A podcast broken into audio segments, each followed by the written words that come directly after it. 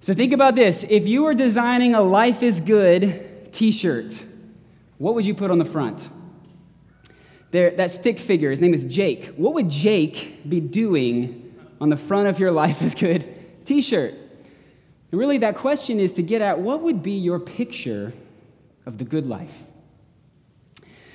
As the Good Shepherd, Jesus came and he said, I have come that my sheep may have life and have life abundantly. But what if Christ's picture of the good life actually included suffering? What if the way our world views the good life, an abundant life in Christ, then with what our flesh longs for, what if those actually looked a little bit different than what we might expect? We're going to open up to Luke chapter 6, where Jesus takes our idea of the good life and he flips it upside down. So let's open up to Luke chapter 6. This is Christ's sermon. It's concise, it's targeted, and it's very blunt. To follow Jesus means you can't just have a theology that's all theory, but your theology, what we believe about God, has to shape every area of our lives. So before I read, let's pray together and ask the Lord's blessing. Father, we ask you to open our hearts now to hear from your word. Move in us by your Spirit that we might respond with worship and obedience. Lord, we ask that you would plant your word so deep in our hearts that it would take root and bear fruit in our lives. We pray this in Jesus' name. Amen. All right, we're in Luke chapter 6, we're going to focus on verses 20 to 26, but for a little bit of context, let's start in verse 12. In those days, he went out to the mountain to pray, and all night he continued in prayer to God. And when day came, he called his disciples and chose from them 12, whom he named apostles. Skip down to 17. And he came down with them, and he stood on a level place with a great crowd of his disciples and a great multitude of people from all Judea and Jerusalem and the seacoast of Tyre and Sidon, who came to hear him and to be healed of their diseases. And those who were troubled with unclean spirits were cured, and all the crowd sought to touch him, for power came out from him and healed them all. And he lifted up his eyes on his disciples, and he said, Blessed are you who are poor, for yours is the kingdom of God. Blessed are you who are hungry now, for you shall be satisfied. Blessed are you who weep now, for you shall laugh. Blessed are you when people hate you, and when they exclude you, and revile you, and spurn your name as evil on account of the Son of Man. Rejoice in that day, leap for joy, for behold, your reward in heaven is great, for so their fathers did to the prophets. But woe to you who are rich now, for you have received your consolation. Woe to you who are full now, for you shall be hungry. Woe to you who laugh now, for you shall mourn and weep.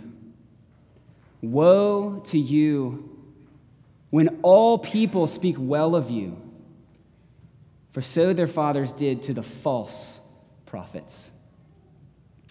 Thanks be to God for his word. May it, as we prayed, take root in our hearts and bear fruit in our lives. So our passage today challenges us to do what does not come naturally, and what that is to lift our eyes from the immediate and set them on the eternal. We see here in Luke 6 a list of 4 blessings and 4 woes.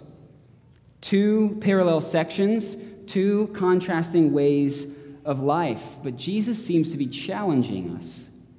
He seems to be celebrating the very things you and I generally want to escape and condemning the things that we want. As Jesus ushers in the kingdom of God, he introduces an economy that you might not expect. An economy where the first shall be last, the humble shall be exalted, and to be a leader actually means to be a servant. It means embracing a whole reversal of values. And so from this passage, I'd like to point out three things that we can learn from this passage. You can mark it out on your outline there. Jesus offers hope to those who suffer. He gives a warning to those who prosper. And in all of this, he gives a call to have an eternal kingdom perspective. So first off, Jesus offers hope to those who suffer in this life. As we read, you saw in the context, his target audience are his disciples. And so first, that means the 12. But also, probably that middle group, if you caught the three groups, the middle group are kind of some lowercase d disciples. But there's a fringe group here as well. A great crowd that's drawn to Jesus because of his miracles. They're trying to figure out if it's worth it to leave everything and follow Christ. The first three blessings here deal with real, tangible needs, but they also have a spiritual sense by the follow-up phrase to the sentence. The word blessed means more than just getting something good. It's a broad existence of abundant well-being and overflowing satisfaction. To be blessed means to be in a desirable state of life. So it's shocking. It's shocking when Jesus says, "Blessed are you who are poor and hungry and weeping and rejected. Blessed are you." We say, "Wait a second, Jesus. Did you just say what I thought you said? What do you mean I'm blessed if I'm poor and hungry and grieving?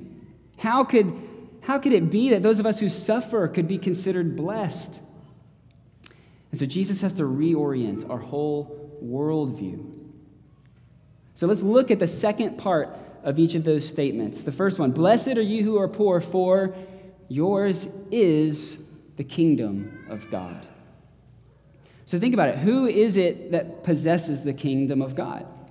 Well, it's believers. It's Christians.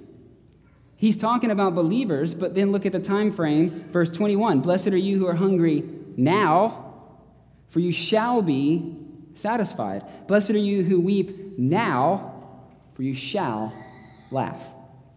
So there's something different about this future state of believers who currently experience suffering.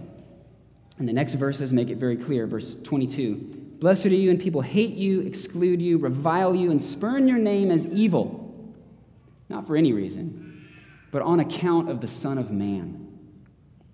Rejoice in that day, leap for joy, for your reward is great." Where? In heaven. Your reward is great in heaven. So there's this future heavenly reality of the kingdom of God that's the foundation for what Jesus says is the good life or the blessed life. So even as he points us ahead, he also says, "Blessed are you now." Yours is the kingdom of God. So what does it mean then for us to be poor, hungry, and needy? Jesus isn't just saying that all of those who are materially poor get an automatic pass to heaven. That's not what he's saying. There's something more going on here. And he's also not just blessing poverty in and of itself. Deuteronomy 28 says that poverty is actually, it can be a curse for disobedience. So we have to consider that there's both a literal and a spiritual sense to this idea of being poor. First, literal. Many in his audience were experiencing real, literal poverty. Hunger, grief, and rejection. These people are especially drawn to Christ because they know they need him. They know they have great need, and they're looking to Christ as the one who can help them. And Jesus, time and time again, has great compassion on those who have great physical need. But Christ's mission is actually much greater. It's much greater than just meeting these earthly physical needs. So often people wanted him to stick around and keep performing miracles, but Jesus says, "I got to keep moving." So look back just a couple of chapters to Luke 4. Should have kept my Bible open. And looking at verse 18, he's in his hometown synagogue, and he's invited to read Scripture and to teach on it. And so he opens up to Isaiah 61, and this is what he says. The Spirit of the Lord is upon me, because he has anointed me to proclaim good news to the poor. He has sent me to proclaim liberty to the captives and recovery of sight to the blind, and set at liberty those who are oppressed, to proclaim the year of the Lord's favor. And he began to say, today this scripture has been fulfilled in your hearing. Skip down to 42. And when it was day, he departed and went into a desolate place, and the people sought him and came to him, and would have kept him from leaving them. But he said to them, I must preach the good news of the kingdom of God to the other towns as well, for I was sent for this purpose. So, according to that, Jesus' own self-declaration, a central aspect of his mission was to proclaim the good news of the kingdom of God. So in Christ's coming, he says the kingdom of God has come. But the miracles and the healings were not the ultimate fulfillment of the kingdom of God, not the ultimate fulfillment of the good news. What the purpose of the miracles was to do is to testify to the truth of the good news of the kingdom of God, to demonstrate the compassionate heart of God. But they were never meant to be the end of the kingdom of God. Because in God's eternal plan, the kingdom of God had not yet come in its fullness. If you look at Matthew 13, there's parables of the kingdom of God, and they reveal the progressive nature of the kingdom of God unfolding. That's why Jesus casts our eyes out towards a future hope. It'll be a time where there will be no more weeping, a time where death will be no more, a time of great reward for the inhabitants of the kingdom of God. When God's kingdom comes in its fullness, you can be sure there will be unmatched physical blessing. But Jesus says, hang on and rejoice. What you see now is just a down payment. Wait till you see what I've got in store for you. But there's also a spiritual sense. If you look at the second half of those phrases, he really turns our attention to the spiritual reality going on. When we compare our present reality to the promises of eternal glory, and there's no comparison. We see just how overwhelmingly dwarfed our earthly experiences are by the overwhelming riches of heaven. It doesn't matter what state of life we're in, if we're honest. When we live in a fallen world, when we have fallen bodies, even believers still wrestle with sin. Whether we're rich or poor, if we truly take account of ourselves before the Lord and we see how grievous our sin is, then we should join David in Psalm 40. And he says, for I am poor and needy. King David, poor and needy. But the Lord takes thought of me.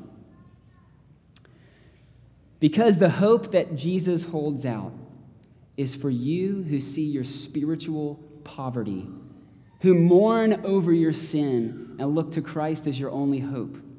You will inherit the kingdom of heaven, and that inheritance is undefiled, imperishable, unfading, because we're all beggars in need of Christ. So Jesus gives us great hope to those who suffer, because suffering in this life is only temporary. Not only that, what's interesting is he seems to suggest that our grieving and mourning actually enhance our kingdom living in the here and now. It deepens our hope and our expectation of future glory. Paul would correlate to this as well in some of his letters. Romans 5:3-5 says this, we rejoice in our sufferings, because suffering produces endurance, endurance, character, character, hope, and hope does not put us to shame because the love of God has been poured into our hearts through the Holy Spirit that's given to us. He says again, 2 Corinthians 4, we do not lose heart, though our outer self is wasting away. Our inner self is being renewed day by day. For this light, momentary affliction is preparing for us an eternal weight of glory beyond all comparison as we look to the things that are seen, not to the things that are seen, but to the things that are unseen. For the things that are seen are transient, but the things that are unseen are eternal. When Emily and I were meeting with an attorney to draw up kind of our living wills, he asked us how we wanted our assets distributed to our children if something were to happen to us. He said some people decide to allocate some for when the kids turn 18, maybe some more when they turn 25, and even more at age 30. Kind of this progressive unfolding of your inheritance. Imagine if you had an inheritance like that. Imagine if you could look out and you saw a day in the future when you would wake up, you would draw in your first breath, and you would realize that today is the day. This is the day when the promised assets become yours. Now, they'd always have been yours, but now you get to experience them in a new way that you've never experienced. Well, if you are in Christ, you have such an account. You have that account. The Holy Spirit is described as our down payment to the inheritance that we will have. There's much, much more to come. Do you think about that? Do you read the passages in Scripture that cast our mind to eternity for that eternal inheritance that we have? Do you dwell on what's coming to help you deal with the troubles of today? So be comforted by the blessing of Christ now and those yet to come. So point two, Jesus' teaching here is also a warning to those who prosper in this life. So he continues, Luke 6, verse 24, "Woe to you who are rich, for you have received your consolation. Woe to you who are full now, for you shall be hungry. And woe to you who laugh now, for you shall weep. And woe to you when all people speak well of you, for so their fathers did to the false prophets." If we went back and studied some of the prophets of the Old Testament, you would see that the true prophets of God, as they faithfully communicated God's word to his people, they weren't always treated so well. They were rejected, excluded, beat down. They didn't have a good reputation with the masses, but they were faithfully proclaiming God's word. And on the flip side, false prophets, what did they have? Well, they had status. They had reputation. They knew how to tickle the ears of their hearers to be received. But they're false prophets because they were compromising on the word of God. So these are strong statements. We should let those words sink in. Woe to you who are rich, full, who laugh, and are spoken well of. There's a tension here. There's a tension when we talk about prospering and suffering in this life. We can't simply say that the possession of wealth or the abundance of food and comfort or being happy and well thought of is wrong in and of itself. We can be materialistic in plenty or in want. And the Bible does call us to work hard. The Bible calls us to provide for ourselves and others. Abraham and Job were rich. David and Paul rejoiced greatly. Church officers are supposed to have a good reputation. But the key is following Lydia's example in Acts 16. When she's converted, she uses her wealth as a means to spur on gospel workers for God's glory and for the good of the church. So Jesus isn't talking about just all rich people here. But John Calvin, as he comments on this passage, he says, Jesus is talking about those who are so completely occupied with their worldly possessions that they forget the life to come. And if we're honest, your heart and my heart are so easily tempted towards worldly living. It tickles our hearts. So one big danger of earthly prosperity that we should hear from Jesus here is the temptation to love that prosperity more than God himself. So we got to be honest and proactive about these temptations. the unique temptations that come along with wealth and comfort. Calvin again says, we are so prone to be intoxicated by prosperity, ensnared by flattery, and on this account, the children of God often envy the reprobate when they see everything go on prosperously and smoothly with them.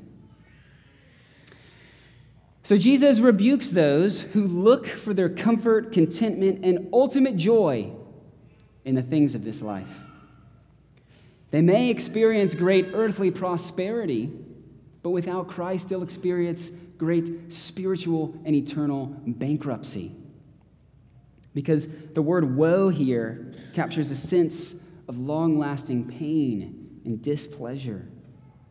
The truth is that the provisions of this life are never meant to be ultimate, but they're meant to point us towards the giver of all good things. So you may want me to say, okay, how much prosperity is okay? You may want me to throw out a number. You may want me to describe some thresholds. But I can't do that. I can't do that. When we consider both the physical and spiritual interwovenness of Christ's teaching and of the greater teaching of the Bible, what we see is that what we're really dealing with here, first and foremost, is a heart problem. It's a heart problem that manifests itself in the way we live our lives. And Jesus says, I want every part of your life. So we've got to check our hearts. And when we check our hearts, we're dealing with idols. We're dealing with an idolatry problem. Tim Keller, in his book Counterfeit Gods, some of you have read, we got it in our bookstore, he has these two diagnostic questions that are helpful in kind of uncovering some idols in our lives. He says this, consider these statements. Life only has meaning if, fill in the blank, I only have worth if, and then you fill in the blank. So take just a few minutes to think about that. How would you fill in the blanks? Life only has meaning if I have a family structure the way I've planned it, if I have long-term job satisfaction, if my career doesn't implode upon me, maybe if my children don't walk away from the faith. What is it for you? Or you look at the second statement and you say, I only have worth if I have a certain income status or reputation status. We can just as much envy and lust after that as we can do with physical pleasures. So what is it for you? Are you seeking to live that you would leave such a lasting legacy here that it leads you away and it crowds out the voice of God in your life and when you think about eternity? Whatever we fill in that blank with, if it's not related to our identity in Christ, then that's an idol. Now, a lot of those things that I gave as examples are actually really good things. And the Bible calls us to pursue a lot of those things. But the key point is our identity in Christ comes first.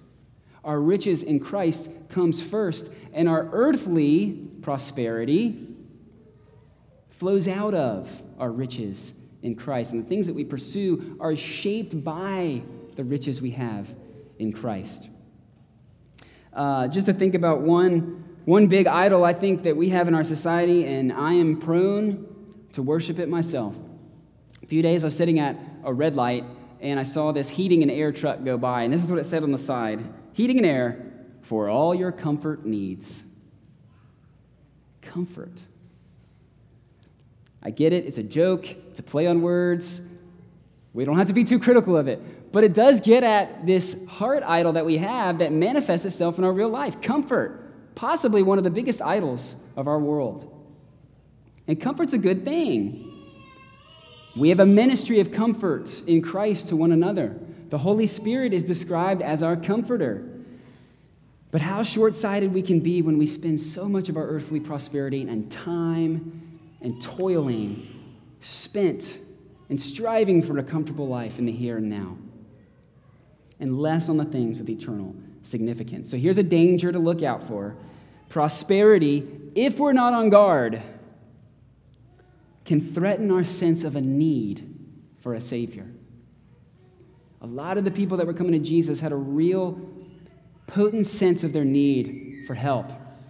And the people who less had that physical need were a little bit less likely to come to him. But those who, regardless of their state, came to Christ, he had great compassion upon them. So it threatens our sense of a need for a Savior because we begin to rely on our bank accounts, on our reputation, on our job performance, or our physical shape, which is just another way of saying we begin to rely on ourselves. And self-sufficiency is not the gospel. Jesus says one chapter earlier in Luke 5, those who are well have no need of a physician, but those who are sick. And if we saw our sin as ugly and grievous and detestable and cancerous, as it really is, then we would all bend our knees in humble desperation before the Lord. In that same book, Keller describes the story of, in the 1830s, a French aristocrat, Alexis de Tocqueville. I have no idea how to do a French accent. Came to America, and this is what he did. He came to America, and he saw what he described as a strange melancholy that haunts the people in the midst of such great abundance. You think that maybe abundance would be the antidote against melancholy. But summarizing what he said, the incomplete joys of this world will never satisfy the human heart. The joys of this world, defined in human terms, are truly incomplete. That's why the Bible talks about what in the kingdom of God? What kind of joy? Fullness of joy. Psalm 16:11, you make known to me the path of life. In your presence there is fullness of joy. At your right hand there are pleasures forevermore. John 15:11, Jesus comes and he says, these things I have spoken to you, that my joy, perhaps the most joyful person who has ever lived, my joy may be in you, which would make your joy full. So the real problem with living for earthly prosperity is not fundamentally indulging in too much. The real problem with living for earthly prosperity is that we're settling for too little. When Christ offers us riches beyond all comparison, when he says, come to my house, I've got countless rooms. I've got a family with generations deep and wide.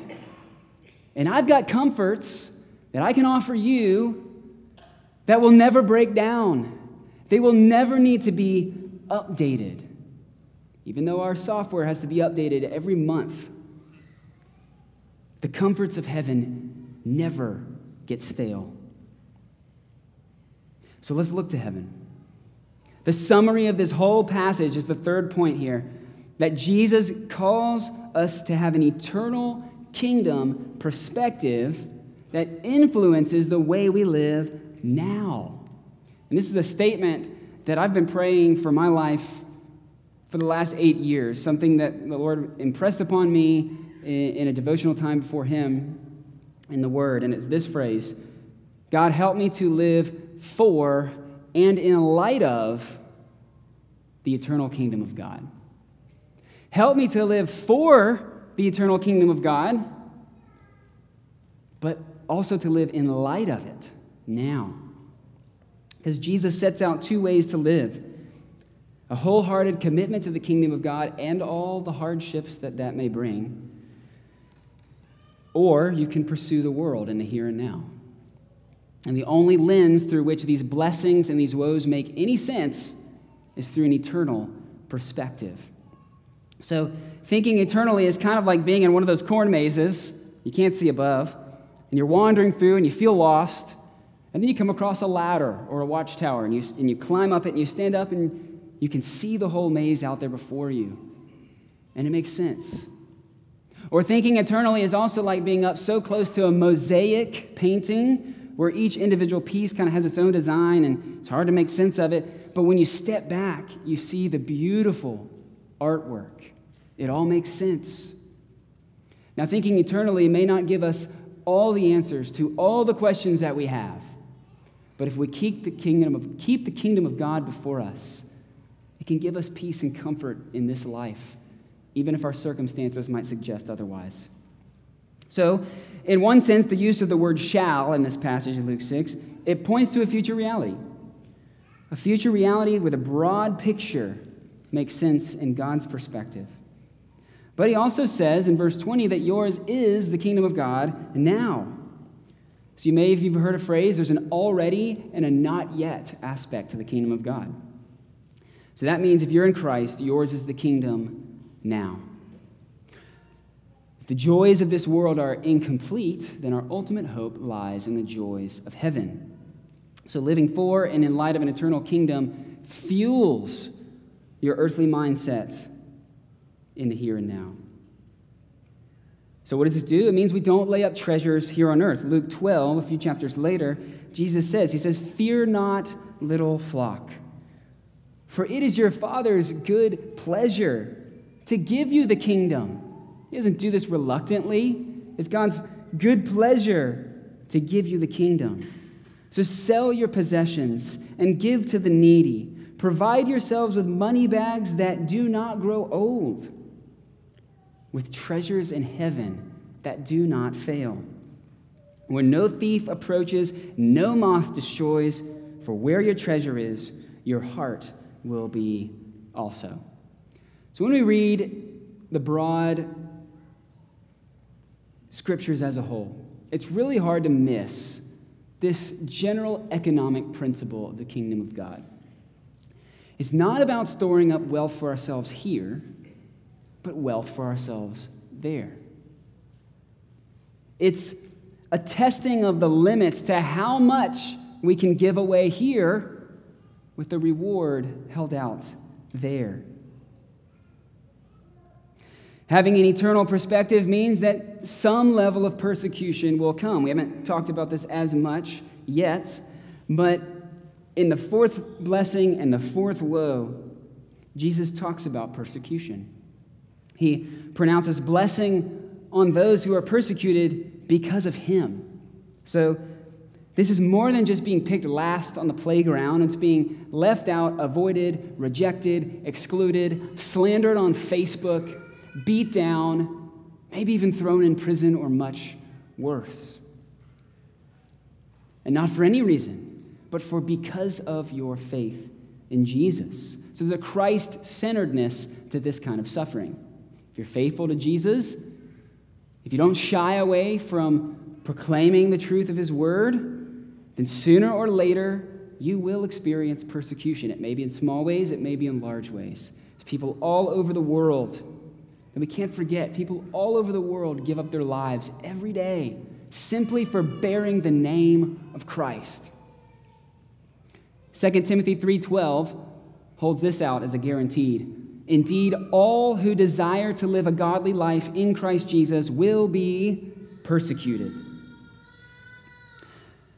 Many of us haven't really faced severe opposition like that. Maybe you know somebody who has, but maybe for us here in Anderson, maybe it's more like experiencing pressure. Pressure from our employers, pressure from our coworkers, our friends, our relatives. Pressure to compromise on the Word of God. Or maybe if the cultural trends that we've seen in the last few decades continue, you might actually just have that opportunity to suffer for Jesus' name.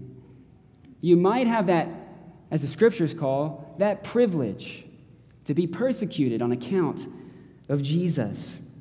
The apostles in Acts 5, they're proclaiming the Word of God. They're beat up. They're let to go, and what do? They run off leaping for joy that they were counted worthy to suffer for the name of Jesus. See, Jesus continues to reorient our whole world view. But the fourth woe is woe to those who value the opinion of man over the Word of God. The kingdom of God and the kingdom of this world are dead set against each other. So if no one ever disagrees with you, are you talking about Christ in your daily life? Is Christ influencing the way you live, what you say, and what you do? We're not trying to create enemies here, but are you inviting people to taste and to see the goodness of God and not compromising on the truth? If so, then there will be pushback. Peter, who failed at this 3 times, says later in his letter, "In your hearts honor Christ the Lord as holy, always being prepared to make a defense to anyone who asks you for a reason for the hope that is in you. Yet do it with gentleness and respect, having a good conscience, so that when you are slandered, those who revile your good behavior in Christ may be put to shame. For it is better to suffer for doing good, if that should be God's will, than for doing evil." Following Christ means denying the world. It doesn't mean cutting yourself off from it. Paul rebuked the Thessalonians for trying to do that. But it does mean living in the world and not of the world. That's Jesus' prayer for us. It's not a vow to poverty. It's not self-harm. Jesus doesn't call us to those things specifically, but he does say, "If anyone would come after me, let him deny himself and take up his cross and follow me. For whoever would save his life will lose it, but whoever loses his life for my sake will find it. For what will it profit a man if he gains the whole world and forfeits his soul?" Being a disciple of Christ means you're going to have to give up something. What is that for you? It may look differently for each of us. I was talking with a neighbor yesterday who, he's from Australia, so that's kind of a fun thing. Good guy. And when he was younger, he's super tall. When he was younger, he was training to be a professional Australian rules football player. You don't want to mess with those guys. And he came to a point in his life where he was having some injuries, he was having some good success. It was going to be the year that he was going to make it. And then Christ got a hold of his life. He became a Christian. And the number one thing the Lord impressed upon him was, are you going to be willing to lay this down to be my disciple? And for him, that meant leaving that dream and becoming a pastor. He's been a pastor here in Anderson for 7 years, and now he's planning to plant a church. So for him, that had a real cost. And again, it's going to look differently for each of us, but what does it look like for you to take up your own cross, to deny yourself and follow Christ? The principle is it means giving up your own agenda and saying, "God, how can I make every decision for you?" I loved how David put that last week. Coming to Christ isn't just a one-time decision. It's making every decision for him. Jim Elliott was a martyr who was killed for taking the gospel to the lost, and he said this, you may have heard this quote, "He is no fool who gives what he cannot keep to gain that which he cannot lose." So maybe you're here today and you're sensing that your desires and decisions have been set on this earthly road to prosperity. Maybe it's happening in such a way that it crowds out the voice of God in your life. Well, it's never too late to turn and fix your eyes on him and to say, "God, reorient my life. Redirect my life that I may have Christ." Because one day, as Christ puts our eyes on the eternal, physical pain and suffering will be no more. All bank accounts will be zeroed out. The earth as we know it will fade away, and the kingdom of God will be presented to us in its fullness. The dwelling place of God will be with man, as Revelation 21 puts it. The blessings will become clear for Christians, and in stark contrast, also the woes for those who had put their hope in this life. But Jesus offers life, eternal life, a forever home to those who would put their trust in him for salvation. He wants to take the curses of your woes and shower you with the blessings of his life. Because as we look at that list, Jesus, though he was rich, yet for your sake he became poor, that you, by his poverty, might become rich. Jesus denied himself the comforts of this world so that you might overflow with the comforts of heaven. Jesus became the man of sorrows, Isaiah 53, that you might have the fullness of his joy. And Jesus was despised and rejected by men, that you might be accepted by God.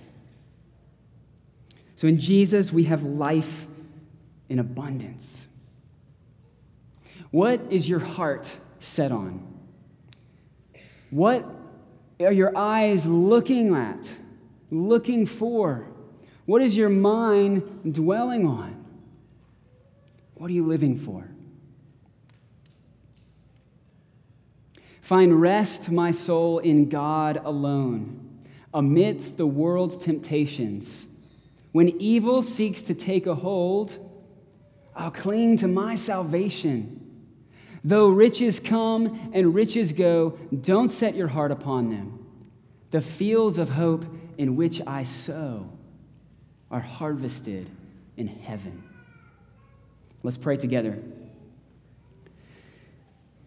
Father in heaven, we thank you for your word and for your kingdom, that there are real benefits in the here and now for those who are possessors and residents of this kingdom.